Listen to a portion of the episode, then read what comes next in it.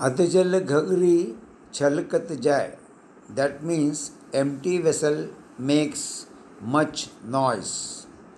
those who are truly knowledgeable and erudite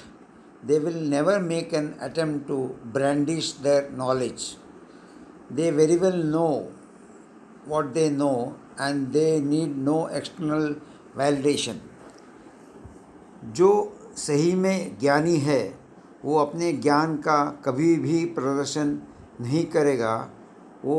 भली भांति जानता है कि वो एक ज्ञानी है और उस ज्ञान का उसको बाहर से कोई भी प्रमाण की ज़रूरत नहीं पड़ती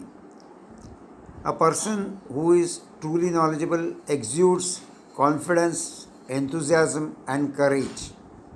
He very well knows that he knows, so he does not seek any external validation.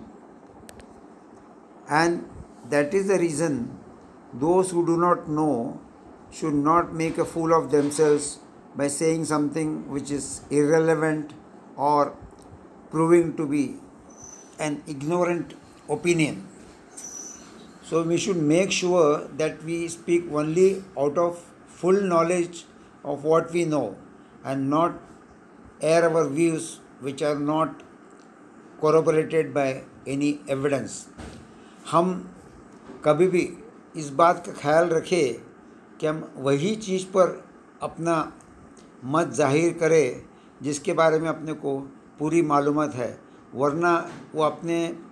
सरेआम अपने बेवकूफ़ी का प्रदर्शन होगा तो इसीलिए मैं चेतावनी दे रहा हूँ कि आप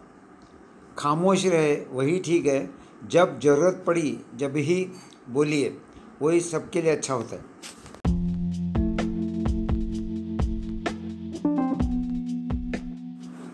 अतजल घगरी छलकत जाए that means empty vessel makes much noise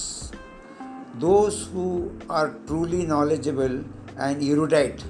they will never make an attempt to brandish their knowledge They very well know what they know and they need no external validation. जो सही में ज्ञानी है, वो अपने ज्ञान का कभी भी प्रदर्शन नहीं करेगा वो भली भांति जानता है कि वो एक ज्ञानी है और उस ज्ञान का, उसको बाहर से कोई भी प्रमाण की ज़रूरत नहीं पड़ती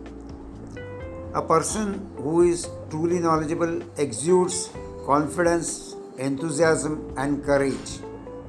He very well knows that he knows, so he does not seek any external validation. And that is the reason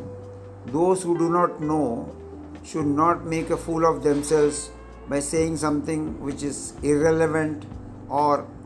proving to be an ignorant opinion. So we should make sure that we speak only out of full knowledge of what we know and not air our views which are not corroborated by any evidence. हम कभी भी इस बात का ख्याल रखें कि हम वही चीज़ पर अपना मत ज़ाहिर करें जिसके बारे में अपने को पूरी मालूम है वरना वो अपने